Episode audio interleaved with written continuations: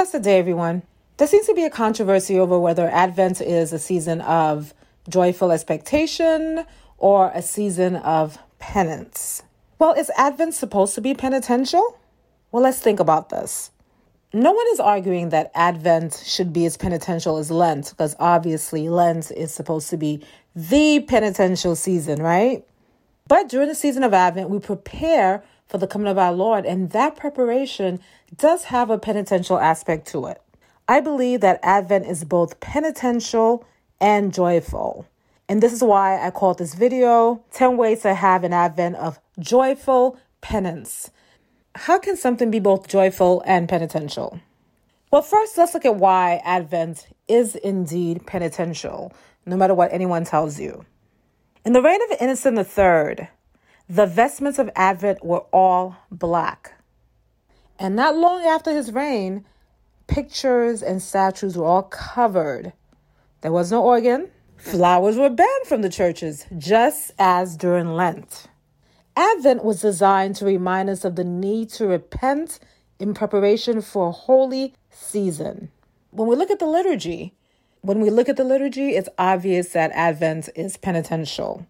Notice when a priest hears confession during Advent, he wears the purple stole. And we know purple is a color of penance. Purple is also used during Lent. The Gloria is emitted on Sundays, just like during Lent. Even today, flowers are removed, especially in the traditional Latin Mass. And of course, the organ is silent.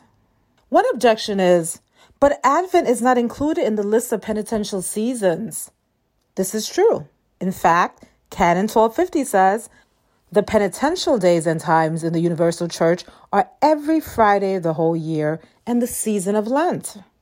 An editor in the New Liturgical Movement says the church's traditions are not comprehensively determined by or summed up in any code of canon law, nor in any missal or other liturgical book.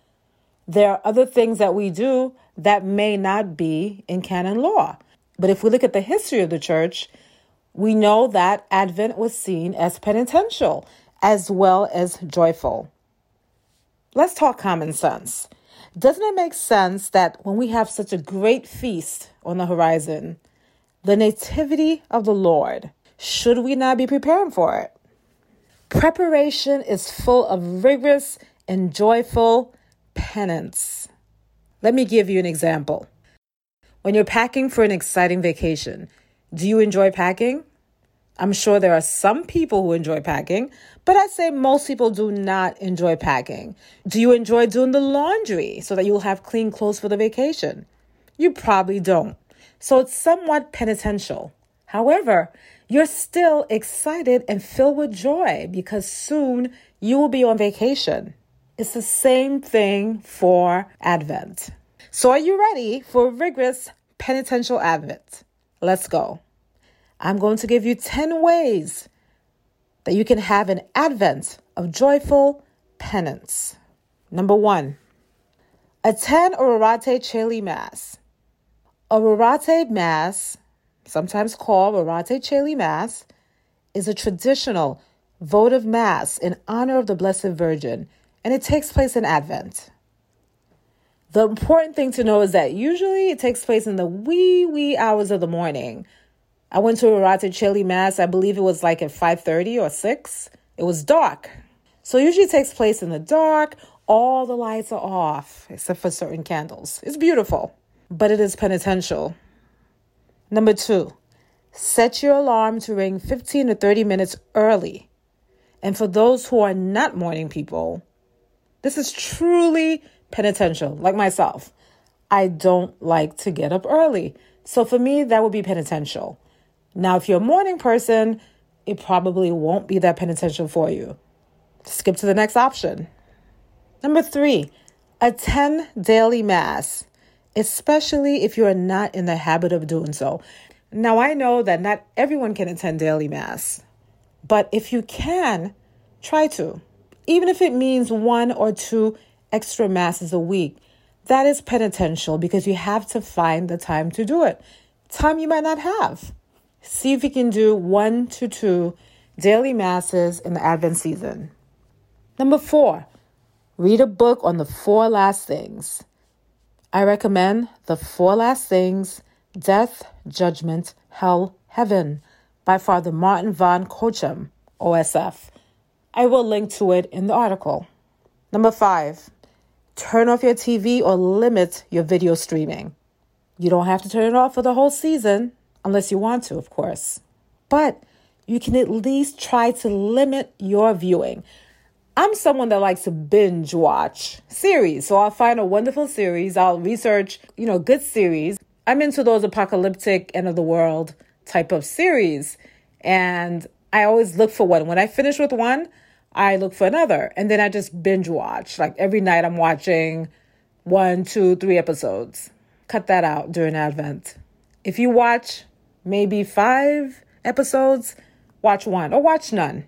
And the reason that I put your video streaming because some people, especially younger people, when you say turn off the TV, they say, I don't watch TV, but you know that you stream. I don't watch TV either, but I stream a lot. So limit that. Number six, do a corporal work of mercy. Consider volunteering at a food pantry or just putting some money in the poor box. Think of a way that you can help someone, maybe even doing them a favor. You could even babysit for someone. Do a corporal work of mercy. Number seven, reach out to someone who might be lonely. How about that elderly neighbor of yours who only gets visited by her children? If you're the kind that makes pie, why don't you bring her a slice of pie? If she's Catholic, offer to take her to Mass. Let me tell you a story I recently read there was a woman, she's 37 and she lives in Missouri. And she came home and she found a handwritten letter at her door. How strange. The author ended up being her 90 year old neighbor, Wanda. She never met her. The letter included a plea for friendship of any kind.